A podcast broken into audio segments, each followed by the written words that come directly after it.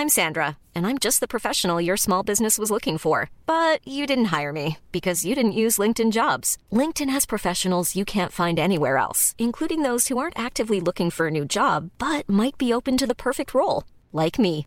In a given month, over 70% of LinkedIn users don't visit other leading job sites. So if you're not looking on LinkedIn, you'll miss out on great candidates like Sandra. Start hiring professionals like a professional. Post your free job on linkedin.com/people today. Ryan Reynolds here from Mint Mobile. With the price of just about everything going up during inflation, we thought we'd bring our prices down. So to help us, we brought in a reverse auctioneer, which is apparently a thing.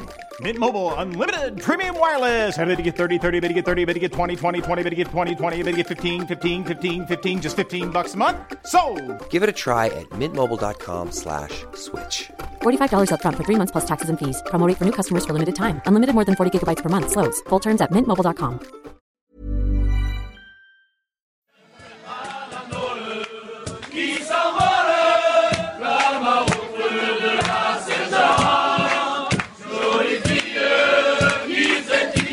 Welcome back to the French Rugby Podcast with me, Tim Groves, ex Scotland international and adopted Frenchman Johnny Beattie, and reigning top 14 champion England international Henry Thomas is joining us shortly as well for a chat about swapping the Premiership for the top 14 and striking gold straight away.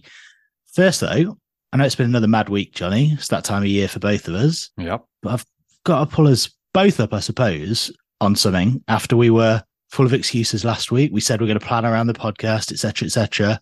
It's Friday, right? When this is coming out. What time do you call this? I blame the guest, mate. Um, uh, mate, it's been bananas. It's always the same at this time. But like Friday, I was doing the 20s, France, Scotland, uh, which was a bit one sided. Saturday was Canal Plus and Via Play for top 14 games. Sunday was Stade de France. Day job Monday. Basically didn't sleep all weekend. So only just catching up now. Uh, so yeah, apologies again. It's coming out on a Friday, which is embarrassing. Uh, but yes, nothing to do with you or I. I. I blame Henry, so it's all his fault. And you you can you can tell him that when he comes on in a second. It's just nice to hear someone that's busier than me, Johnny. So you're all over the place. all over the place, mate. It's great fun, uh, but it's a hectic time of year. You're not happy with me. My wife's not happy with me. My kids don't know what I look like. It's all the same, but it, it is what it is. I am the least of your worries out of that trio. You're right. You are.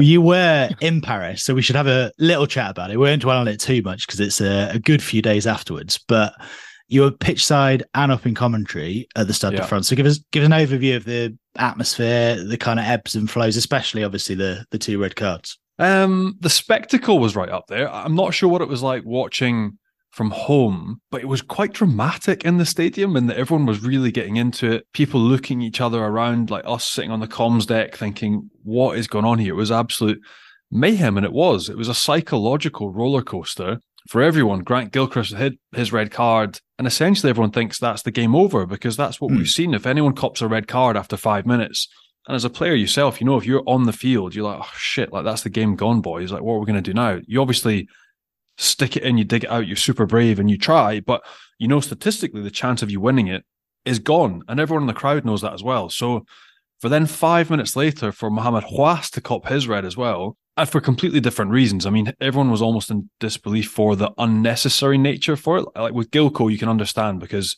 it's a kick chase, you're coming from 30 meters. Anthony Jelonch has got a 50 meter run up. You're trying to have a big collision and stop him dead. I get it, but that one's missed time. But for Hamad like, if you're a player, you're thinking, mate, if we just keep 15 people on the field, this game should be a cakewalk. That's what every one of his teammates is thinking. So a brain fart essentially from something that didn't need to happen, and he and he gets his walking orders. Um, so that whole element was absolutely crazy. Um, Finn chucks an intercept before halftime. You think Tom Ramos goes over, and you thought, well, this game's gone, but it wasn't. And so, like, given the context and the sort of mayhem, I was sort of surprised by the lack of calmness from the French side and how they couldn't control the game for long periods. There may be like 15, 17 minutes of that game where they really fired and they overpowered Scotland and they looked really good. But for the rest, they looked kind of normal to, to average in bits, which has been the sort of worrying element of the first two games. Some of that was awful kicking, their exits were desperate, and some of it fundamentally was was great attack from Scotland. But generally there was still a lot to love. The ambition to play, to adapt, to problem solve, given the context, um, was really enjoyable to watch. There was also a bit more space on the field because both sides were down to 14, so there was a bit more space to attack, and the ball was thrown everywhere. That was one thing. Although it was more stop start in that there were lineouts and scrums that we maybe didn't have in the Irish game, there was still a lot of play, of passing, of of multi phase and stuff to enjoy. I loved watching Finn Russell come back into the game as well after we would say an average first half for him and that intercept, which people will pick up on, but for all young players out there watching, a guy that stuck to his task, kept trying, kept pushing the ball to space, kept creating space for Huw Jones, who in the end could have been man of the match. It was Gaël Fickou that got the award at the end. But um, that was it. It was really enjoyable to watch. A strange context, so really dramatic, but um, an enthralling game for different reasons, shall we say. Is that Mohamed Haouas's France career over, do you think, or not? Oof. So he's the first, this is quite a strange stat. He's the first Frenchman to get two red cards, which I was like, there must have been a Frenchman before him to picked up two. But bless him, he's the first one to to pick up that bill. Is it the end of his career? I don't know. In that tight head isn't exactly there's not people pegged on and nailed on. We've seen Dorian Aldegheri. He'll probably come back in next week and that Momo Haouas was brought in ahead of Falatea because he can start and play 80 minutes and he's a sort of assured thing international level. I don't know is the is the honest answer, and that he's now obviously ripping up his contract. He's moving to Clermont to rebuild his club career. The first red that he picked up with Jamie Ritchie, he was provoked and he's clocked somebody in the face. This one is almost more clumsy. There was not even any provocation. It was just total clumsiness. I'm not sure if he'll be forgiven. Um, will he be earmarked as a liability in that you've done this now twice? This could cost us a World Cup. Therefore, we can't have you in.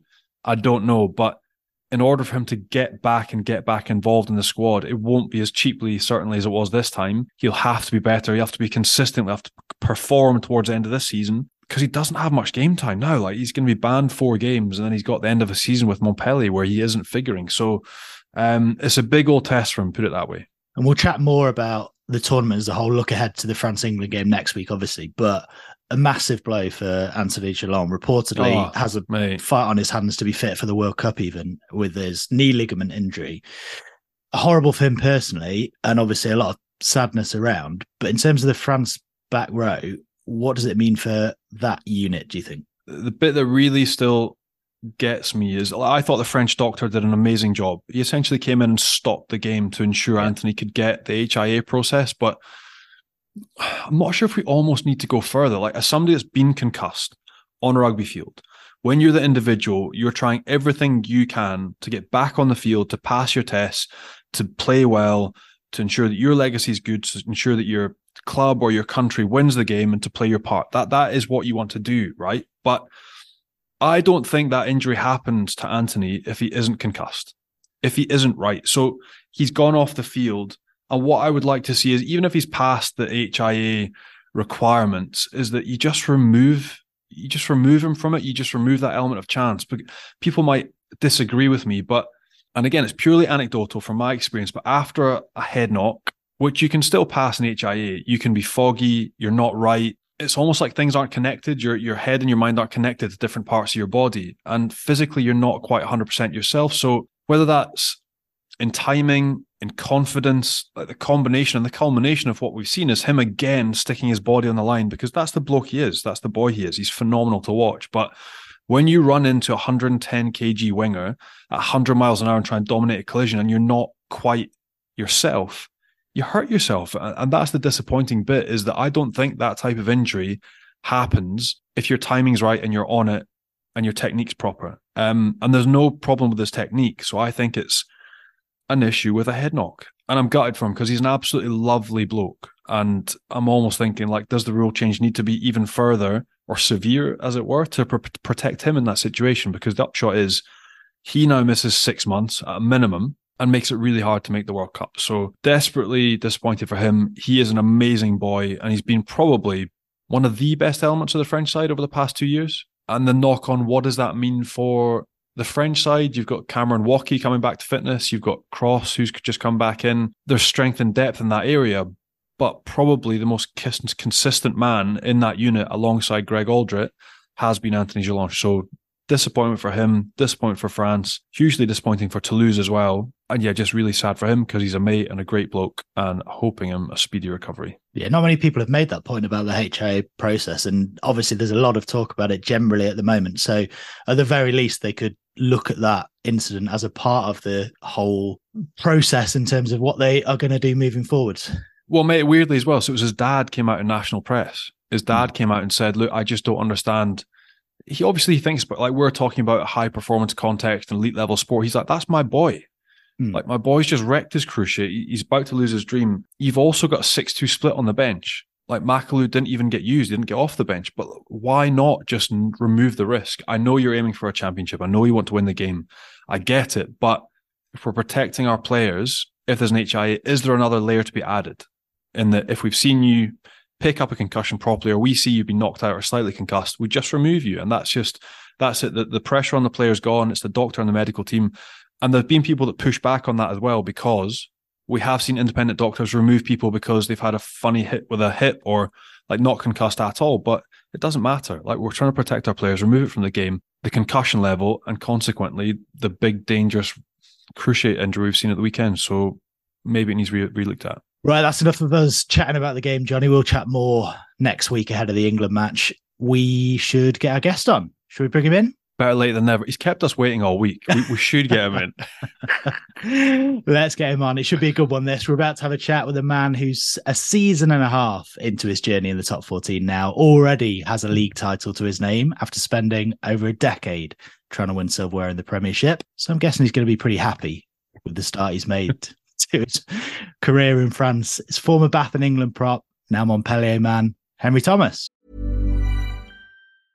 Hey, I'm Ryan Reynolds. Recently, I asked Mint Mobile's legal team if big wireless companies are allowed to raise prices due to inflation. They said yes. And then when I asked if raising prices technically violates those onerous two year contracts, they said, What the f are you talking about, you insane Hollywood ass?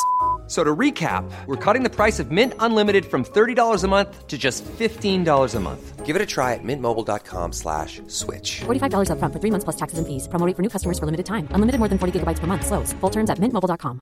Hiring for your small business? If you're not looking for professionals on LinkedIn, you're looking in the wrong place. That's like looking for your car keys in a fish tank. LinkedIn helps you hire professionals you can't find anywhere else, even those who aren't actively searching for a new job but might be open to the perfect role. In a given month, over 70% of LinkedIn users don't even visit other leading job sites. So start looking in the right place. With LinkedIn, you can hire professionals like a professional. Post your free job on linkedin.com slash people today. When you're ready to pop the question, the last thing you want to do is second guess the ring. At Bluenile.com, you can design a one-of-a-kind ring with the ease and convenience of shopping online. Choose your diamond and setting. When you find the one, you'll get it delivered right to your door. Go to Bluenile.com and use promo code LISTEN to get $50 off your purchase of $500 or more. That's code LISTEN at Bluenile.com for $50 off your purchase. Bluenile.com code LISTEN. Henry Thomas or reigning top 14 champion Henry Thomas, we should say, to give you your full title. How's life in France? Because from the outside, looks like it's gone pretty well. Yeah, I think it's the first time I've ever been introduced like that. So thank you. Uh, it should be standard. You should make that standard. it should be standard. That. You're right.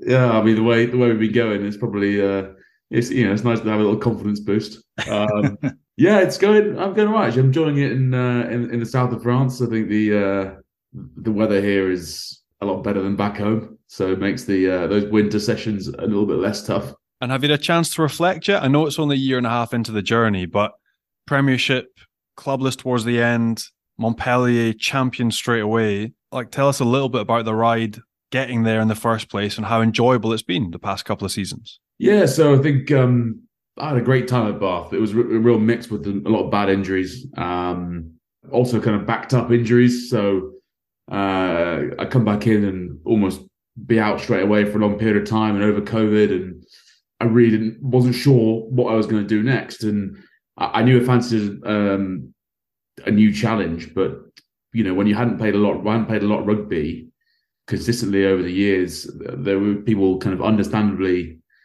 uh, unsure. Um, I mean, an opportunity came up in Montpellier, which is always somewhere where I wanted to play.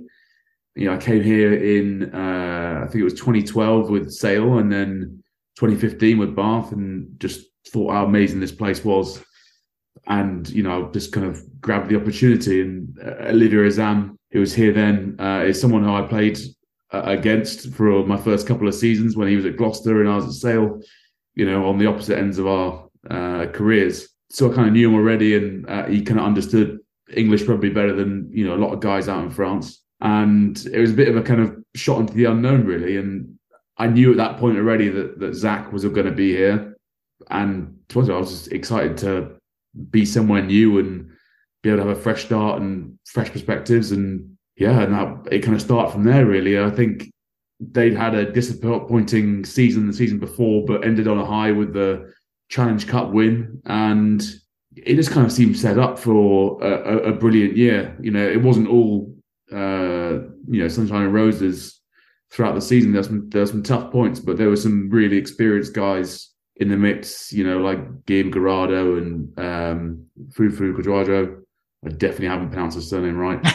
Um, Fufu. I, I'm sorry. Yeah, yeah. The kind of I feel like the stars really aligned, and it was a fantastic year. It was a tough year. First year in the top 14 with you know those 26 regular season games plus Europe and all different challenges of being a new league, playing against players who I I, I knew nothing about, and yeah, each week was that was his own challenge. I loved it.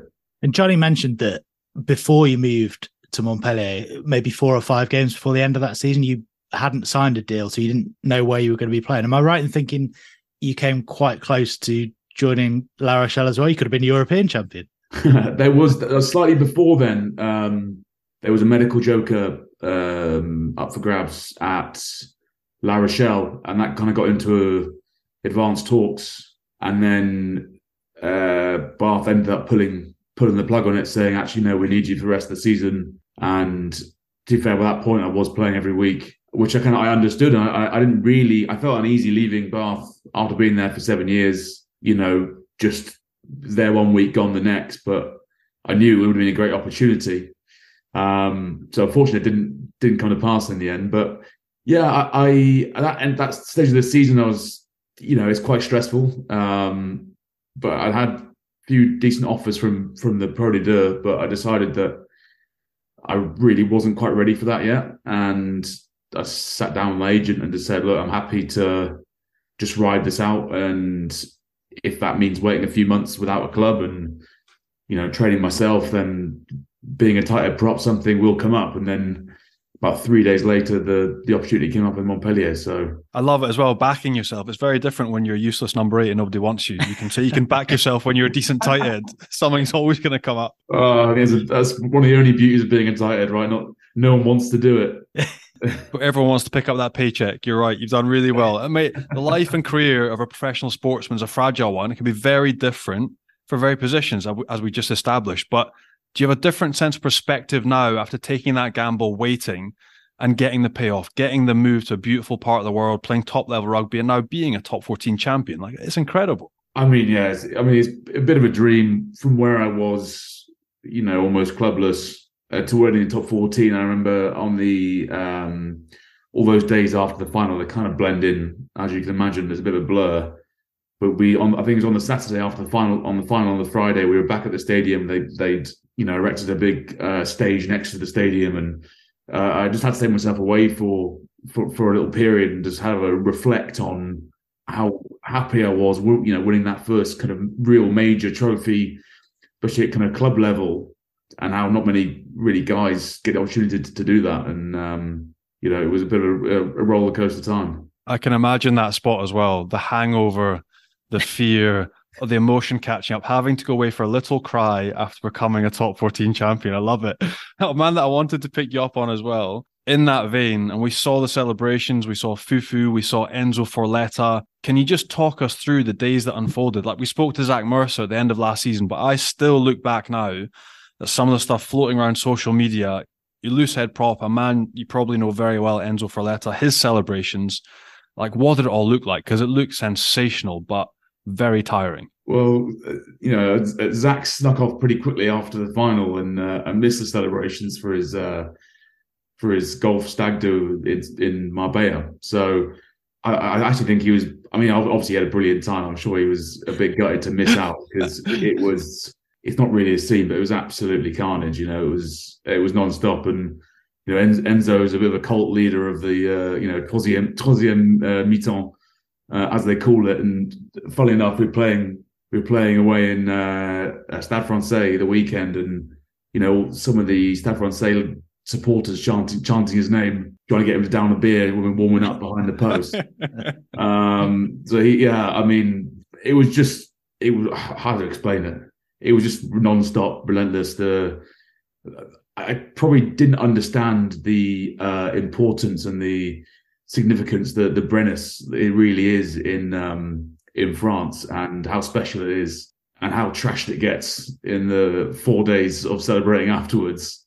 Uh, and you know, I see myself as a, a fairly good drinker, but some of the the French lads they had that that longevity. You know, after day three, I think I crashed out about two in the morning. I I had to go back. It was my missus' birthday the next day. I had to go to wrap some presents or something uh, before we got on it again the next day. But uh, those guys went all night again, and um, he was he was the leader of that that that, that band. And also, we didn't know if we are going to win, when we are going to finish. So they said, "Look, whatever happens, the Tuesday is our last day, kind of together. You know, we've got a big function with all the families on Tuesday. After that." you know, you guys go and foreigners, you guys can book your flights, and that's when your time off will start. And after after we won on the Monday, you know, everyone got the message through being like, look, the the president's going to pay for everyone to go to uh, Barcelona for three days, all expenses paid, which is absolutely gutting. So at 25, all the French guys, you know, a load of the staff all went there, five star hotel, you know, had a all expenses paid trip to Barcelona on top of the the week of celebration just gone. Um, but we'd already booked flights to, uh, you know, I think we had to fly back for Zach's wedding actually. But Blame yeah, Zach. Enzo, Enzo is, uh, yeah. I mean, I think he, because he wasn't playing because he was injured, he, he, played so much that season. But I felt he, he he was a bit gutted. He was known better for his performance in the uh, in the third half than he was uh, for his performance on the pitch you mentioned the Brennus. Like, oh, there's loads of chat about what happens with the Brennus during the celebrations. What was the most interesting thing that you guys did with it? Because I I don't know I don't know the history of how it how it works really. I, I know in the past there's been someone was surfing with it yeah. the year before. I think um, it was definitely being used as a, a bodyboard through the changing rooms of the Stade de France. Uh, everyone's wearing snorkel glasses and it was in the it was in the hot tub and then it was carried with us everywhere we went. I think after on on the Sunday we had a beach party booked up, and through Saturday night the French guys kept drinking all night, and then ended up walking to this beach beach club. Um, you guys kind of know Montpellier, so from the stadium to the beach club is uh, by foot is a decent decent way, and I think they kind of bar crawled themselves to the beach club about got there about six in the morning, and and all, all fell asleep on the sand with the uh, Brennus around them, and the streets of Paris on the Friday night the, the nightclub uh, you know shut about half past six in the morning. There was a morning traffic and cars, lorries, buses weren't going anywhere because everyone's jumping up and down on the Brennus in the middle of the road. Um, fans, players, coaches, you know, it was oh, I, that is a time I'll never forget. You know, I could keep reminiscing about it, but it was brilliant. And Johnny mentioned perspective. To add a little bit more perspective to your journey, I don't know how much you want to go into it, but I think it's fair to say you're time at Bath, you didn't want to leave them in the lurch, but it didn't end kind of perfectly. And then as well, when you arrived in Montpellier, didn't you tear your hamstring pretty much on the first day of training? So to go from there to winning the top 14. Yeah. Um, I didn't make the first, I didn't make the greatest first impression for sure. I think that my last season at Bath, I, I really, not going into too much detail, they they cut my contract and put me on a more of a pay to play basis because of a couple of years I'd had, and I'd played 20 games that season, and but I really battled through my body, and I arrived. I felt I felt okay, and I think I did a 15 hour drive down from down from Bath down to uh, Montpellier with my dad, and next day I was in training, but I was isolated training because of the whole COVID protocols and stuff. And it was me and Paul uh, Paul Willemse because he'd just come back from uh, Namibia, you know, I was very keen the first day, body felt good. And I think I just overdid it a little bit. I had a little pop in my hamstring, but it wasn't, I'm not sure you know this feeling. I, as a tight forward, I'm not used to any sort of soft tissue injuries. So I was a bit like, ah, maybe, you know, I haven't done that much training in the last few weeks. I've run a bit, but it's probably just a bit of, you know, bit of DOMS. I get over this and did the rest of the training of the week and thought it hurts a bit, but I can't turn up to a club and get injured on the first day. I rejoined the squad on the Monday. We did a Bronco test. I did that and battled my way through that. And I'm for a tight head, I'm I'm quite quite a fit guy, so I did okay, and I was kind of happy with it. We started team training. I did one one step sideways, and it completely popped. And I, am not sure I'd fully signed. I'd agreed terms, but I'm not sure I'd fully signed the contract yet either. So I was absolutely. you, you were like, deliver the contract now. I, I was like, they're going to get rid of me, uh, and I'm absolutely done. So I was in denial for a bit. Um, the scans came through, and I ended up missing about 12 weeks. Oof. And you know, Philippe was saying, you know, you've arrived broken, and um, you haven't been truthful, and all this stuff, and I wasn't sure how long my my, my journey Montpellier was going to be at one point, but um, I got fit by about the fifth game, my fifth game of this season, and then kind of went on the journey from there. Really. You mentioned what Philippe was saying there. Regardless of all that, must be really difficult when that happens just when you arrive to kind of settle in because you want to be kind of acclimatizing to the the rugby, the way the team plays, but also your teammates, and all of a sudden you kind of feel very much on the outside. Oh yeah, hundred percent. Um, you feel outside. I was also I was um, completing my my masters. I was doing a masters in business. I was doing my dissertation for that. So my uh, my hours of social socializing was uh, was at a minimum at that point because I was kind of right at the right at the crux of that. And a lot of the foreigners hadn't arrived yet either because of international duty. So I didn't really know anyone apart from maybe the um, the the rehab S&C and he spoke a little English. And uh, Paul Willemse was there, but he's a very busy man with his family. And so it was definitely a tough time. I was, I'm not sure if you guys, you know it, there's a, a part city, which is almost opposite the stadium, is where a lot of guys stay when they first arrived. It's horrible. Yeah. It's just, it's just like it's like this big block of there's nothing to walk to, nothing to do, but everyone gets put in there and it's like you're kind of put in prison next to the stadium and you're not sure what you can do. Can you leave? You don't know, but the food ain't great. You just want to get out, and it's not the most social. I know it very well. It was a yeah. horrible first couple of weeks for me as well. Ended up there for eight nine weeks oh, because the because the Montpellier was so. It's just a summer place. So all the French come on holiday there. There was nowhere available, and I was, you know, I, by the end of the day, I wasn't being picky, um, but there was nowhere to be, and so I had to just kind of sit in this box room. And it was definitely a tough time. Like, didn't really know the guys very well you know, you get to know the guys well by, you know, if you don't speak the same language, then you're working hard together. You, you you're blown you're blown out your hoop, and you you know you're working with the guy next to you, and that kind of gives you that bond, that initial bond. But I didn't have any of that stuff, so yeah, you're right. It was uh, it was a tough start. And you mentioned Philippe as well. The initial conversation, you've come here broken, obviously laying, a, laying on thick and a bit of pressure. But general terms, what's he like as a bloke, as a director of rugby? Because he did turn things around. I mean, Montpellier, the level investment, even when I was there, was absolutely massive. But to win that first championship with what seemed like a fairly straightforward game plan was phenomenal. But Philippe, behind the scenes, what's he like? It's a difficult question. Um, I think he's very much a, a kind of satellite DOL, if you know what I mean. Like he he's on he's an off the pitch. I think he's setting structures for the club. He's doing recruitment he'll run meetings. Um, he'll cast an eye out at training. Um, he'll leave a lot of that kind of stuff to the coaches, um, but he kind of brings everything together with his with his meetings. I think he's obviously a hugely popular man in in France. He's a French legend.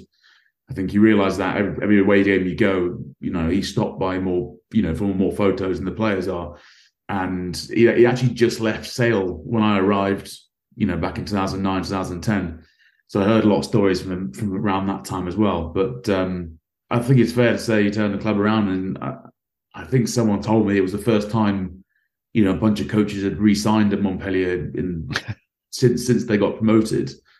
You know, that that's that's been the turnover in the expectation at the club So I think he's he's done a he's done a brilliant job. Yeah, he's sort of a, I suppose in England it would be a kind of a Dean Richards type figure that right at the top, and then he empowers his coaches to work on the training field. I guess one of those coaches, though, I was going to ask you about.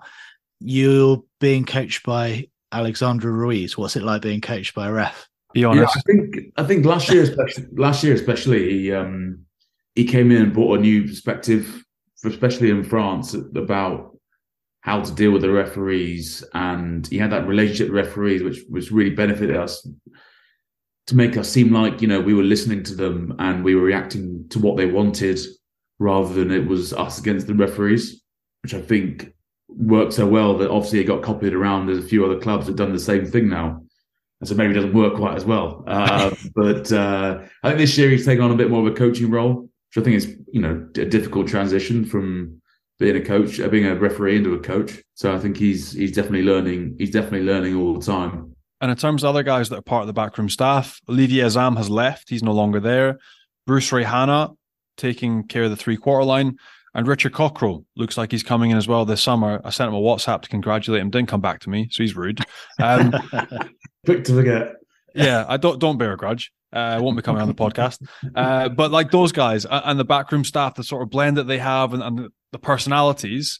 Bruce Reihana, a huge reputation as well as a player um, from New Zealand, his time Northampton, Bordeaux as well. They loved him in Bordeaux. What's Bruce like as a coach? I think his detail is very good. I think he he definitely he sticks with his role. He's the skills and he's kicking coach, and so he focuses on that. I think he leaves the the the the, the kind of French politics to to other people to deal with. He he is unbelievably fit. You look at him now and you think he probably Hey. still play the game. Ripped to the Chislers. Absolutely ripped, and he still joins in non twenty three training. I'm pretty pretty sure he gassed me a few times last year in in training. This guy's just mid mid to late forties, and he looks like he's late thirties. So uh, he probably looks younger than me actually. Uh, um, but uh, he's, he's also he's also a top bloke as well. You know, it's good to have him there. He speaks good French from the days at Bordeaux. He's a, he's a regular on the golf course with, with a few of us as well. Talented golfer as well. It's good to have him. And on your teammates, we were chatting about it earlier on. Obviously, one of your teammates very much in the headlines last weekend, Mohamed Haouas, another red card against Scotland. What what's he like kind of off the pitch? Because there's a lot of chat about the fact that he's got those two red cards. Johnny mentioned earlier, the only Frenchman ever to be sent off twice, the only the only player ever in the Six Nations, I think, to get two red cards. And there is a lot of chat about him. I asked Johnny earlier on whether his France career might be a typical kind of sensationalist journalism thing to ask. But it's Yeah. interesting behind the scenes, like what he's kind of like. Is he a hothead or is he really kind of quite chilled out off the field? What's he like? He's an interesting character.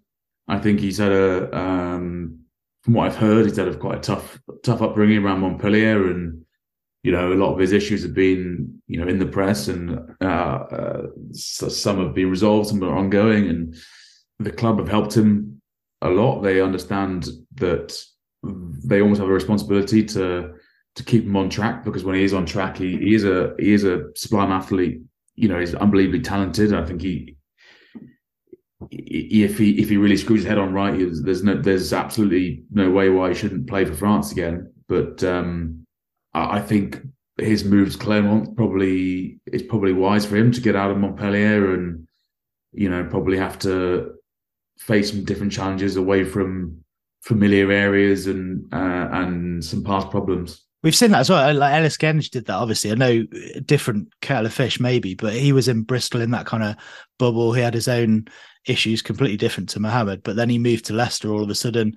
Eventually, gets the captaincy, wins the Premiership title. So careers can be turned around, Johnny. Absolutely. Uh, And interestingly, getting away from a bad environment, if you're growing up with things that aren't right, a change, like get rid, get get away from that crowd, try something different. And that's it. A fresh start is what he needs because as Henry just mentioned, like he's an incredibly gifted and talented athlete. If it's a mental change and stability he requires, then that's what's required. Another man to ask you about, same position as well. Uh, all black Karl Tu'inukuafe. Is he making his way back from injury? Because we've been waiting on the impact, colossal player. Started his career in Narbonne as well, I believe, and now worked his way back to Montpellier. Will we be likely to see him in a Montpellier shirt before the end of the season? And how's his road back going? Yeah, I mean, um, Big Karl's turned up and he is an absolute mountain of mountain of a man and um, absolute brilliant brilliant character as well and one of those guys who's just kind of infectious unbelievably laid back i think that when he turned up at the club they knew they knew he had a bit of a he was recovering from his knee injury and he just never really seemed to to get right you know i don't think he he really knew the answers either and he was struggling and but they were keen just to kind of keep him training and hoping that he would get better and um, more recent kind of scans and stuff showed that there was a his original operation before he arrived wasn't as successful as they hoped, and there was still a few bits going on in there. So um, he went in, went in a few weeks ago and um, been catching up with him this week, and he's he can immediately he's, he's walking he's walking much better, and I think he'll be you know back towards the end of the season and. You know, from scrummaging against him, he, he's a loose head. He's a more of a loose head, but he can play tight head, which is pretty rare these days. He's a scary man to scrummage against. You know, he's the colossal, colossal man, colossal friendly giant. You know, is um, when he can get moving again, he's he's got some silky skills as well. So, you know, I'm, I'm sure he's hoping for before the end of the season, but you know, he signed in for three years, so he's. Uh, I think there's big impact to come from him. Silky skills, massive power, and the best tash in world rugby as well. Oh, by far. We we, we had that um, November we had a little competition who could wear the, the best moustache, which was a bit of a fuss really in the end because uh, it was already two clear winners. Um, Marco Tauleigne, uh, I think, went with that with handlebars, and, and, in his profile pic put on a cowboy hat and went up against me for early doors, and uh, obviously I was immediately knocked out, and then you know Karl was obviously the eventual winner. It's just it's a thing of beauty, really, isn't it? It is. It's colossal. And you just mentioned two massive blokes as well. Marco Tauleigne, who's coming back and getting some game time as well. I wanted to ask just like a general sense. So, coming from the Premiership, we talk about top 14, the physicality over here all the time. Can you give us a sense of the difference? Have you noticed it? Is there a big gap? Yeah, obviously, this gets asked a lot uh, by people. You know, what's the difference between top 14 and Premiership? And yeah, I would say physicality is one, is one of the biggest ones. It's probably like least affected by the front row because you're used to playing against big blokes and I've never been a, a huge tight head, so I've always had to deal with that that kind of element of things. But it's just the consistent that every team is is massive, and every team has got game multiple game breakers. You know, a lot of Fijians and Samoans and massive French guys who you have to look out for every week. Uh, and that and the and the breakdown is massively contested, which just kind of changes changes the game. Some games can be set piece orientated, some games can be you know, kick fest. Some games can be jouer jouer. So it, you know that can, that can be similar in, in, in both leagues, but the, the size the size of the packs I think is just actually the backs as well. You know, you look around, we've got ben everyone against this weekend. You know, just like every team you play against, you got they've got a two us over, and know, the moment we've got um, you know who's kind of tearing up trees, and you just think I, I, I'm every time I see him play, I think, thank God he's on my team because I would not want to, we would not want to tackle him. And the best names are continuing to gravitate towards the top 14 for financial reasons mainly, but also a variety of other lifestyle reasons. A certain Stuart Lancaster is going to the top 14 to coach next season. And just touching a little bit on your international career, you obviously played under him quite a bit for England and then didn't get a look in after the 2014 tour to New Zealand. So was there something that happened there? Uh, no, I mean, um, I went on the, New, on the New Zealand tour in 2014, which was you know brilliant against the All Blacks, and um, you know that was definitely a kind of a career career goal of mine. And then I, I got back from that. I started at Bath, and I think I had one of my best seasons.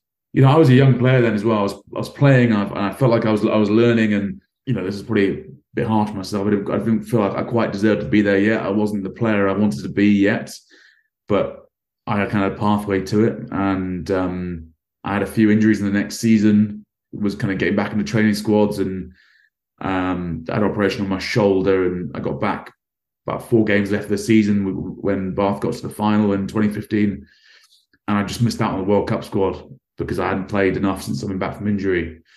And then again, once you know that's that that finished. Eddie Jones came in and uh, brought into the squad, and I was really happy the way I was playing at the time. And uh, you know, as you know, he's quite an intimidating character. Is he? Um, he, he, he came in. You know, obviously, no one really knew much about him, especially as a, you know, from England standpoint. Back when he first came in, we had a full day of meetings, and we had to you know sign all the jerseys and do all your kit fittings and uh, a bit of gym. And he was like, right, I want I want everyone to come in and you know speak to me one on one. I'll let you know where you're at. Let's have a conversation. And I was like, sweet. Kind of kind of built myself up for this uh, first meeting. I, I, I went in quite early, maybe third maybe third in there. Um, maybe too keen. I don't know. Uh, um, and he said, look, I see you at the moment second choice. And I was thinking, that sounds pretty good. I'm pretty happy with that. Um, and he was like, well, want you to work on this, this, and this. I've got a few questions for you. And he asked me a question like, you know, what would your opposition, your opposition uh, loose you're playing against, how would he describe you in three words?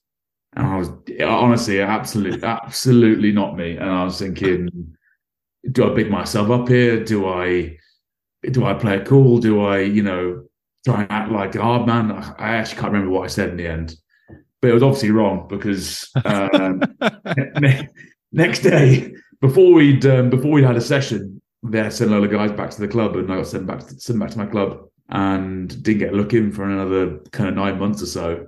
Um, and then that, that's that's the period where I was injury, come back, get into a squad, injury, and you know I can't obviously can't uh, push any of that on him. That was my I couldn't stay fit for long enough. But it was a you know the shame for me really was that when I played for England, I I definitely wasn't at where I, my at my best. If you know what I mean, I was growing as a player there, hoping to have a long international career, and um, I, I, I never quite got over that last that last hurdle. He clearly liked you, though. If apart from the answer to that question, which must have been horrendous if you didn't get looking to that, but well, he clearly liked you. I think it was more like you know intimidating. I don't know. It was the question really wasn't what I was expecting from a from a new head coach, if I'm honest. But um, no, I had a few other interesting uh, interactions with him. He once called me when I was um, injured. I think I was on holiday in Portugal in off season. I think I, ju- I just had another shoulder operation, and he said, "Look, I'm really sorry. I think you've been playing really well, but we're not going to take you uh, on this squad." And I was, you know, on the on the summer tour. I was thinking, I was like, "Yeah, I've been injured for the last three months." and he kind of quickly uh, quickly hung the phone up and was like, oh, uh, "Yeah, I know, yeah, but you're playing well before. Um, all the best, mate." And you know, put the phone down. Um, a few kind of weird interactions like that, but uh, you're never quite sure whether he's. You think he, I think he's being. I think he's testing people more than you think. You know, I, I don't know. His mind games, I think, are probably second to none. I think he talks himself in riddles, and I think he thinks he's smarter than he actually is. He pisses me off watching him. Um, I want you to try and get back to that room and try and think what the three words you came up with were. So go from second choice to get papped out the door the next day. It must have been absolutely shocking. So try if you can. What were they? And there's a note for all young players out there: don't use these three words that Henry used because that don't let the door hit you on the ass on the way out. Amazing. I, I, skipped out that room thinking, spot on, second choice. I think I think Dan Dan Cole was first choice. You know, he'd been there for a long time, very good, experienced player. I thought, yeah, this is you know, I can build from here. and I was, I was gone. I was absolutely gone. Johnny, what what would your opposition number eight? What would what would my opposition man describe me as whilst playing against me? Yes, um, a little light probably would be probably lightweight for that position. Maybe be, that's uh, what Eddie wanted. Small, soft. You know, maybe that's what he wanted. Who knows? Or maybe, or maybe he wanted. I don't care. you know, I, I actually thought about this. I've thought about this meeting a lot in, in many years since. It's I happened. bet you have. I, I bet you have, thinking, mate. Demons. Should I? Should I just said, look, I don't. I don't care what he says. You know, maybe I should have said that, but you know, I said the wrong thing, obviously. So uh, he probably thought I was a little too posh and got me out of there. But stick yourself on the other side. Why would you want to make a player think that he could fuck up something with three words? That's what annoys me. And that he's going to make a snap judgment, putting some under pressure, come out with three words, and you could either pick them or not. Like, no, pick them if they're a good rugby player or not. Um, and so, mate, right, weirdly, on that note, you're only 31. It's been nine years since your last cap. You've seen teammates like Zach Mercer. He'll be heading back across the channel this summer, back to the Prem. Is it something you think about in that that ship had sailed with Eddie. He's now gone. There's a new coach come in. A, has there been any contact? But the international dream, is it still there for you and something you want to pursue? Because you're still a young prop. I think, you know, I'm I'm I'm not going to sit on here and announce my international retirement. Neither am I. Not involved I'm, for a long time. I'm I'm, I'm still available, but yeah. just... but I um I'm not going to make my decisions for it. I'm interested to see what you know what the next few years has in store. Someone like Matt Stevens obviously went out. I had a had a little hiatus and then went out to Toulon for a while and then went back to Saracens and and then played a couple of years for England and um, uh, he was older than me. He was about my age, I think, around that time, maybe slightly older, uh, and, and a different player than when he than when he originally played for England. So, you know, it's not the question. I'm not something I'm expecting. I'm without being cliche. I'm just trying to I'm just trying to play well. I'm just trying to play well. I'm trying to enjoy my, enjoy my rugby as well without that kind of pressure. Use that pressure to get myself new new contracts and and also enjoying enjoying where I'm playing. English rugby is a bit of a mess at the moment. I think that's probably fair to say. There are a lot of problems in the clubs financially, and playing in France is a breath of fresh air. I love going to these away games. Honestly, I love I love going to these away games uh, we've got Perpignan in a few in a few weeks. We've got home games weekend, which is always great. But these away games where you haven't been to, we've got Perpignan in a few weeks, which I missed last year. It's one of the one of the most hostile places in the top fourteen. Toulouse about a month ago. You come in, DJ, probably six, seven thousand people around the bus when when you arrive. Those experiences are just so unique to to France and and how much they absolutely love the game rugby in France. And they're all there for Philippe Saint Andre for a selfie. not, to you on, boys, mate. It's incredible. And on that, obviously, you mentioned there you're in your second year. You're not going to make decisions based on any possibility of playing for England again. So therefore, that opens a whole world for you. I don't know if you've sorted where you're playing next season if you're staying at Montpellier, if you're going somewhere else. But uh, do we need to put the bat signal out for clubs to come and get you, or oh, put the put the bat signals out? no, it's uh, it's all undecided at the moment. So um, you know, there there are a lot of foreigners at Montpellier, um, and so this year especially, I've I've not played as much as I wanted. Last year, I played 25, 26 games last season, which was which was great with a bit more rotation and stuff. And this year, it's been um, a bit more tricky. Obviously, still a decent amount of season left. Um, so I'm just trying to stay fit, play as much as I can. And like you said, I'm 31 and I'm still, you know, I'm happy the way I'm playing. I'm I'm a bit older, probably a bit slower, and but that experience up front, you know, counts counts for a lot, I think. And I got plenty more years. Well, I say plenty more years. I got, you know, I got a couple more years left in me. Five or six. It worked out pretty well the last time you did this and backed yourself. You got yourself a decent club, so keep going. Uh, my old teammate Vadim Cobilas is uh, is is I think he's forty this year, and he's uh, and he's still cracking on Bordeaux. So you know, he uh, he gives me hope. Like a fine wine, old Vadim. He's doing really oh. well, mate. A few guys that are arriving as well. Cowan-Dickie, Simmonds, rumored to be Harry Williams as well.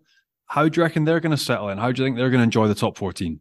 I think uh, all three of them are actually yeah quality players, so I think they'll settle in fine. As probably the being the three of them might might make it a little easier to start with. They're big on us being a team at Montpellier and trying to integrate, so that they'll, they'll have to try and do that a little bit. I'm not sure how much French they know between them, but or I know all, all, three of them well. They're all they're all they're all you know top top blokes. So I think they'll go. I think they'll go well. If I'm honest, um, you know, Montpellier can be a bit of a can be a bit up and down. With um, last year, obviously, it was brilliant. This year, we've we've been under a bit of pressure.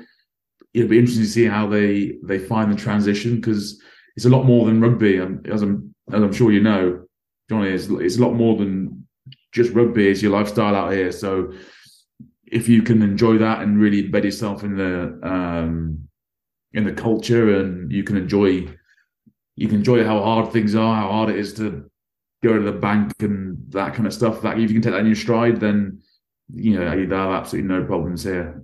Acclimatizing to life in France when you moved over there, obviously tricky with the injury, but yeah, your, your, your time kind of getting used to life in France. Yeah, well, I think the they, they were just things seemed backwards when we arrived. When I arrived, just the way things are done would they weren't they weren't worse, but they weren't better. They were just very different, you know, culturally.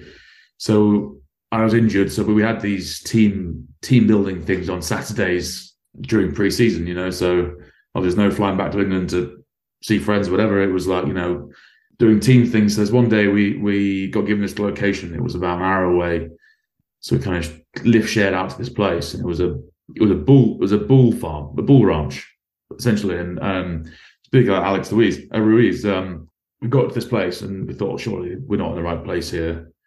They loaded us up, loaded us up on a um, on a tractor trailer and just tractor through into this field. And we watched about eight eight blokes and horses round up these bulls for about twenty minutes.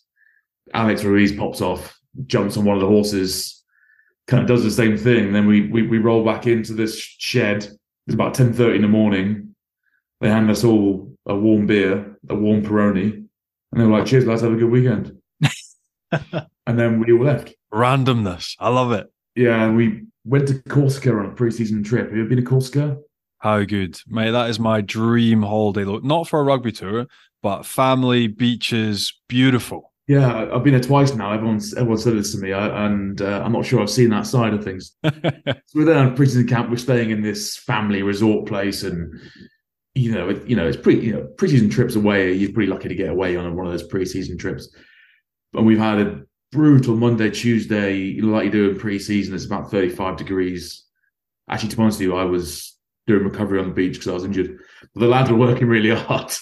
And uh, it came to the, the Wednesday, the, the, the, day off, and they're like, "We've got this little walk planned. Um, you know, going to this waterfall, and it's going to be lovely." And Saturday morning, rocks up early start, eight thirty, with about an hour and a quarter drive in the bus, and we had an all day hike up a mountain boys are absolutely hanging on. I think Olivier Azam was about to collapse. And bear in mind, you know, this this walk was um, incredible. You know, mountains, these views, the waterfalls we see, but boys off the back of two days tough training, a night a night on the piss. Well, I think we lost we lost three or four of the lads on the way because they fell they fell behind and kind of just kind of fell into a bush. Um, we got back about four o'clock and I think about a third of the lads missed training the next day because they were so they were absolutely smashed. Like it was, rugby players love to complain, but um, let me tell you, this was a this was this was absolutely this was a tough walk, and um, they acted like it was you know just another just just a day off recovery walk. Cultural differences, Johnny. Cultural differences, mate. I love it. A few interesting times, let me tell you. Mate, It reminds me of like Fabien Galthié took us up in Tignes, so took us up to the mountains. But we did like a three hour hike to the top of one of the hills. But like at that time, some of our players like 145, 150 kilos. Do you know what I mean? You're taking boys from Wallis Islands, New Caledonia, some of the biggest islanders in the world, playing pro rugby up a three hour hike, and we broke them. Like uh, looking back now, it's madness. But then that is part of the wonder of French rugby, the culture change, the shift the different views on things. I loved it. I loved it. I, I loved it as well. I, I couldn't walk the next day because I was actually injured and I did the whole thing. They told me it was going to be easy, but you're right. I think a big thing is that they don't, they don't like people complaining. So as a foreigner, new guy, you go there and you just kind of do it and embrace the, embrace the weirdness, embrace the difference. And I think if you do that, they kind of accept you. And the guys that don't accept are the ones that kind of try and make it like like England or like Wales, you know, you know wherever you wherever you're from. And you've had a fairly phenomenal career and played for some tremendous clubs. You must have come across in that time some tasty characters as well. Yeah, I think been pretty lucky. I think um, with the characters that I play with. Um, I I play with um, Andy Andy Powell. Andy Powell moved to Sale in twenty. I think it was twenty twelve. I think he moved to Sale, and you know the only I was a young guy at the time, so the only thing really I knew of him was, you know, crazy long blonde hair, big number eight, drives golf buggies on the M4.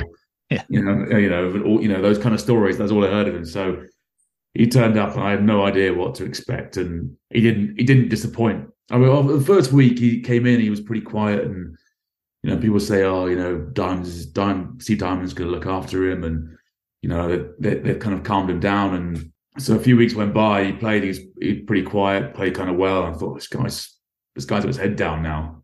And we went on a um, we went on a away trip. I think it was to Brive. Horrible place to go. Amlin Cup back then. I think we lost by three points or something. It was about minus five in the middle of winter. And um, anyway, European trip back then as well. You always stayed overnight after. So lads are on a you know complete tear up. It's a big court session. Pretty sure a few lads got pepper sprayed on night out. Back to the hotel.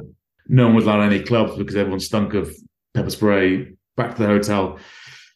You know, there was absolute carnage going on in the hotel. Me and my uh, my roommate walked past the service room, and there's Andy Powell trying to um, push one of those, you know, those big um, metal grates full of um, laundry, you know, maybe about two meters tall on wheels. He was trying to push this thing off a fourth floor uh, balcony uh, onto like a mezzanine mezzanine before it would blow. And yeah, I was like, I was that he was absolutely clean off. I think he, I think he got stopped. I think someone pulled him away before uh, before it kind of fell through reception. um, another guy who's a top character is uh, well, Danny Cipriani. I mean, I'm sure you've heard mm. lots about him and his life, and his life never stays stays too far away from you know Daily Mail uh, for good for good and bad. But um, there was a certain occasion on uh, the Otley Run, famous pub crawl for the people who don't know don't know about it. Again, he'd come back from the Rebels that year, got quite a lot of trouble in Melbourne, got in trouble kind of with Wasp before, and he came over to you know turn over a new leaf. We had the season, and he didn't really hang out with the team that much. He was you know lovely guy at the club, quite quiet, very opinionated with his rugby, but um, you know he made his own friends in Manchester and. A bit disappointing because we were quite a tight knit group, but it was it was fine. But we went, went on end of year social. He didn't drink beer, so um, Otley Run is what twenty four pubs, and someone drinking Jack Daniels and Coke, uh, he saw a he saw an early decline, and he was on brilliant form, one of the best form I'd, I'd ever seen him in the, in that whole whole year. And he just started turning turning a corner. We were right down the bottom of the Otley Run by the university, and three of us walking along. He ran behind us. He we whacked one of the boys up around the top of the head, sprinted past, did a kind of a, a U turn and kind of into the road facing us and then whack. Yes. Get hit by a bus. and I urge you to just Google Danny Cipriani gets hit by a bus because we were all there in fancy dress. There was kind of different groups. I was part of a group of Oompa Loompas. There was the kind of Wizard of Oz group. Uh, there was Where's Wally? And so um, the, there was some somehow there was media there straight away. I, I had to call the ambulance. Our ambulance was there in seconds. He was breathing. He was fine the bus is completely smashed up, and there's a picture of him, you know, being put on a kind of uh, spinal board or whatever it was, and then there's there's two Oompa Loompas, the Where's Wally and the Wizard of Oz, all, all, all, stood around all stood around him, and then I had to make that dreaded phone call to uh, Steve Diamond. Imagine what he's like. I was thinking, I rang him. I was like, "Look, Dimes, we've we've we've, we've messed up," and he's he we've was like, "What, what the fuck have you done?" one of the boys has been hit by a bus. Oh fuck you know. He lost he lost his mind. Oh. Not just one of the boys, the uh the, and then the we, golden then, you know, I had to I had to kind of eke it in that it was the guy who's going to get the most media attention around it as well. and so I kind of held the, held the phone about this far away from my head and uh, and kind of took the crap and said, "Look, he's fine. He's in hospital. A few lads gone with him." And you know, we all kind of scuttle off to the nearest pub and um, you know everyone's a bit down and everyone was like, right, we just have to crack on really because he's fine and we just got you know we got to have a good time. And then someone we were there with um, Sammy Tuitupou and Johnny Leota. So Sammy's Tongan, Johnny Samoan, and we were about 20 yards away from where it happened. Everything kind of cleared off at this point, and some some stupid academy kid asked uh, one of them, you know, what's better, Tonga or Samoa? Uh, and you, you, can imagine how it goes. And it was it started off, and you know, obviously Tonga, obviously it's Samoa. Until about five minutes later, they were um, they were kind of wrestling and knocking bells into each other on the on the same road. Like Sips got hit by a bus. Academy guy jumps in to try and split him up, catches one on the jaw, gets a double jaw, double jaw fracture. oh, and yeah, that was basically one of the last times we were allowed out into into Leeds uh, for end of year social. I think things things had to quiet down for a year after that. So good. Well, the last people people always ask me, you know, um, because I played with Gavin Henson at um, Bath, and people ask me, you know, Gav's pretty crazy, and it was the year after Fernsey, uh, Carl Fearns had uh, punched him in the pub, and that was all over the news. And he, he genuinely lovely, lovely bloke, just gets a bit wild on the um, on the sauce. And now he's running a pub, isn't he, in Wales somewhere in the back of Beyond, I think. Gavin Henson. Yeah, I mean, I mean, he's got some stories. I, I, won't, I won't tell them for him, but he did sink a boat. He did sink a boat the own with Charlotte Church in the Cardiff Cardiff Bay, which is an interesting one. But I won't, I won't tell that for him. we'll have to get him on, Johnny. Yeah. We will. And talking about your uh, international career and the possibility of, of playing again, then Johnny mentioned Zach Mercer, who obviously is moving back to the Premiership and therefore will be able to be considered for the World Cup for England. There's a lot going on in Wales at the moment with them changing the rule about where players can and can't play and still be selected. More broadly, as a man who has now moved to the top 14 and enjoyed life over there and rugby over there, what do you make of the kind of rules? Because it's different for different countries. Do you think players should be able to play their club rugby wherever and still be selected, or do you think it's different depending on the country we're talking about? I do think it's different depending on the country. I think I understand England's England's stance seems to make sense. You know, there's 11 teams now in the Premiership, and um, they want to be able to keep the the product of the Premiership as high as possible, and you do that by by maintaining as many, many of your stars as you can. And you know, you use international rugby as that that key figure to to keep people there. Where in Wales, again, them reducing the the the, the 60 cap rule, 25 cap rule makes more sense for them because you know, the more Welsh internationals you're holding your team, the, the more more you're spending on your cap and the more pressure you're putting on on on the regions. It, it, it is a tough one. I think that if you move to France and you know you're an international star player, you're going to be earning more money. So if you stay in England and you pay for, pay for England, you earn a lot of money playing for England as well. So it's almost offsets it anyway, uh, financially anyway. So personally, I think they should keep it for the Premiership other countries have got their own rules and I think that makes sense. But it's basically about keeping talent in in their own league. So I know the Premiership will want to try and keep the, their product high. Uh, they got the you know new deals with the TV and that kind of stuff. And if they keep letting top players leave, then people aren't going to want to watch the Premiership as much. Absolutely. Well, it's brilliant to see you going so well over there, and we will keep our eyes peeled for that next contract in the next few months, and maybe who knows, see you in a white shirt again someday. We'll see. Cheers, Henry. Cheers. Bye. Clever guy, Johnny, and good that he feels comfortable enough to back himself because he clearly did that before he went to Montpellier. And now he's a top 14 winner, and he's doing it Yep. again. We're sat here in March now, and he hasn't signed a deal yet for next season, but he knows something will come up because he's a in demand prop. Well, that's it. And he's a tight head as well, and they're worth their weight in gold. So the fact that he's already done it, he's made that move over here. He's shown that he can play and operate at a really high level in the top 14.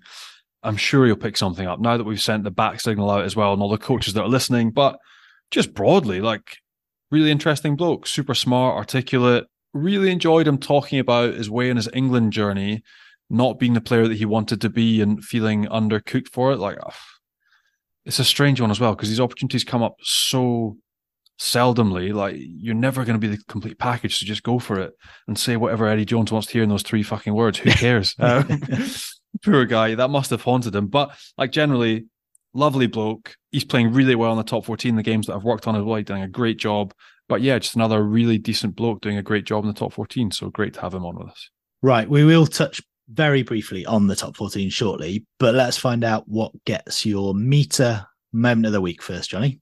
Well, not that I agreed with them sacking Monsieur Urios, but they're turning a little corner. Six tries at the weekend. They've just got themselves back into the top six. Youngsters that are absolutely flying. They're playing some decent, attractive, and fast rugby. So Bordeaux to Meater moment of the weekend, six tries against Perpignan, which means Perpignan are still in 13th, but Bordeaux flying high back into the top six and potentially getting themselves a playoff spot. Well done to them. And they are this week's Meater moment of the weekend. Can't argue with that. That was Johnny's Meater moment of the week, and Meater is the world's number one wireless meat thermometer. Recently making over 20 million cooks better with a game changing app and completely wireless Bluetooth meat probe. You can use it on a barbecue, in the oven, or in a pan, and you can get your hands on one at meater.com. Plus, you can get 10% off any full price item. All you have to do is enter the code FrenchPod10 at checkout. That's FrenchPod10, and you get 10% off any full price item at meater.com. We spoke a bit about Jeremy Davidson taking over at Castres last week, and then it was confirmed after we recorded. Mm-hmm. But his tenure couldn't really have got off to a much worse start, could it, Johnny? They got absolutely spanked. Bayonne, I think, it's now 10 from 10 at home. Um, yeah. They just announced they've got another sellout. They're taking one game against and San Sebastian um, for 35, 36,000 tickets sold down there as well. They are absolutely flying, but Castres just a little bit lost. And I'm not sure what they're looking for, if it's a knee jerk reaction, emotional charge, or whatever it is they're needing. But it didn't happen. They got two yellow cards in quick succession at the same time against Bayonne. They shipped five tries. They didn't look like they were doing much in attack. So it's a little bit desperate. But that's it. Jeremy Davidson, that was week one. What can you really do in week one? Nothing. He's got a few rounds left to try and a make sure they avoid relegation uh, and the drop zone properly in the mix with two, three teams there and try and boost their efforts to get back in the top six. So it starts now. You'll be looking at improved performance from them this weekend. Um, and President uh, Pierre-Yves Revol, he spoke this week about just the need and why it was done to sort of I guess, validate what's already been done. Um, but yeah, big job at Castres. A lot of mates still there, still coaching, um, and it's not looking good. So here's hoping they can turn it around.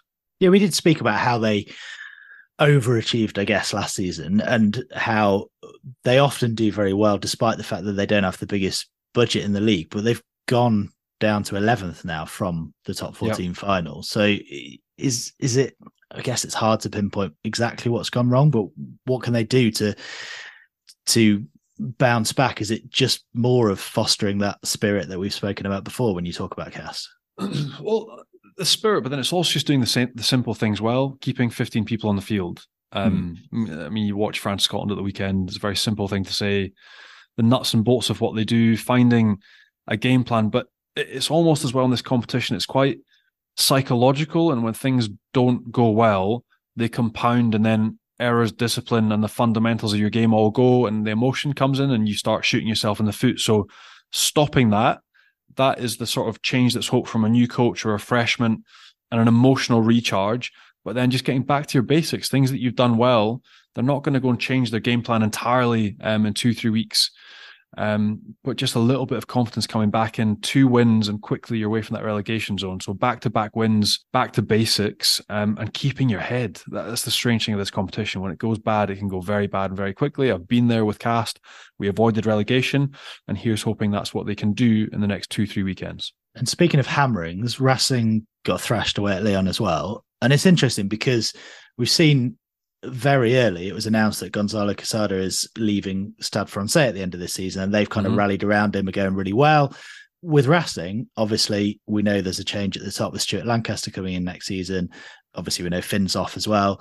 They seem to be kind of they're up and down a lot, but they seem to be treading water a bit at the moment. Is that fair, or do you think when Finn comes back, we might see a bit of a bounce back and and them kind of do something towards the end of the season? Well, Finn's definitely their talisman, so it's difficult when you lose your absolute rock star and your star player. He's the guy that drives everything, drives their systems. He's the guy that creates the X factor as well. So you're missing a big, big player. It's almost as if that loss with other clubs is, is felt less because they've got maybe replacements that are of a higher quality. Um, you got to remember Racing as well. If you look through their team, they're going through a bit of a transitional phase, um, a bit of a reshape. So it's a big job for Stu Lancaster, for Lanny coming in next season as well. Um, Freddie Michalak has been announced. He's coming up from Toulon. He's joining the staff as well, but that's all next season. What can they do this year, having been Champions Cup finalist, top 14 finalist, often recently to now a sort of mid table looking team? Um, how can they finish? They need to finish strong.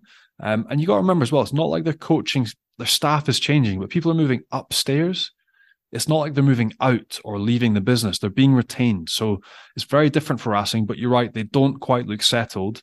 And Finn being away and being exceptional with the Scottish side uh, doesn't help. They were looking forward to him having back, having him back and finishing their season strongly. And on that coaching changes point, there's another interesting one, isn't there? Rumours that Jono Gibbes, having left the top job at Clermont, maybe forwards coach at Toulon.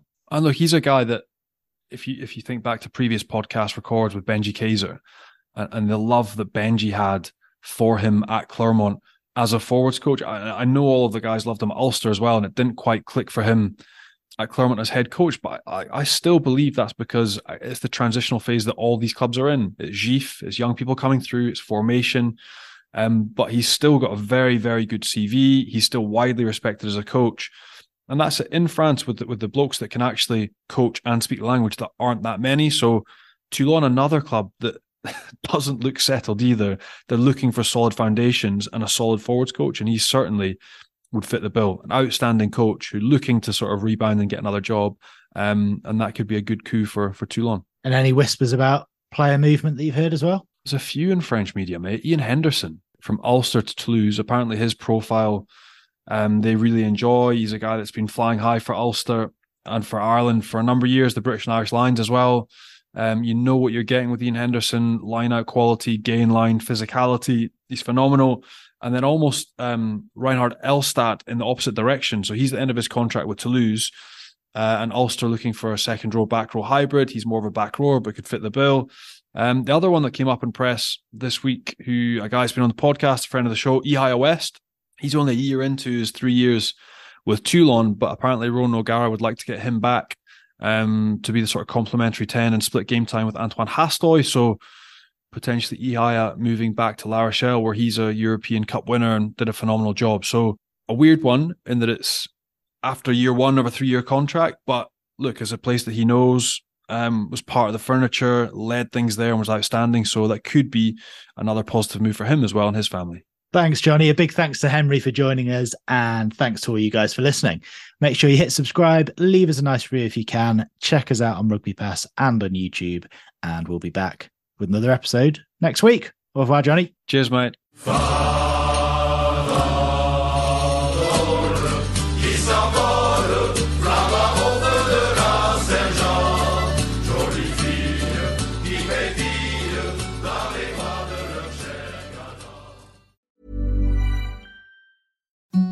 Imagine the softest sheets you've ever felt. Now imagine them getting even softer over time. That's what you'll feel with Boll and Branch's organic cotton sheets. In a recent customer survey, 96% replied that Boll and Branch sheets get softer with every wash. Start getting your best night's sleep in these sheets that get softer and softer for years to come. Try their sheets with a 30-night guarantee. Plus, get 15% off your first order at bollandbranch.com. Code BUTTERY. Exclusions apply. See site for details. Even when we're on a budget, we still deserve nice things. Quince is a place to scoop up stunning high-end goods for 50 to 80% less than similar brands. They have buttery soft cashmere sweaters starting at $50, luxurious Italian leather bags, and so much more. Plus, Quince only works with factories that use safe, ethical, and responsible manufacturing. Get the high-end goods you'll love without the high price tag with Quince. Go to quince.com slash style for free shipping and 365-day returns.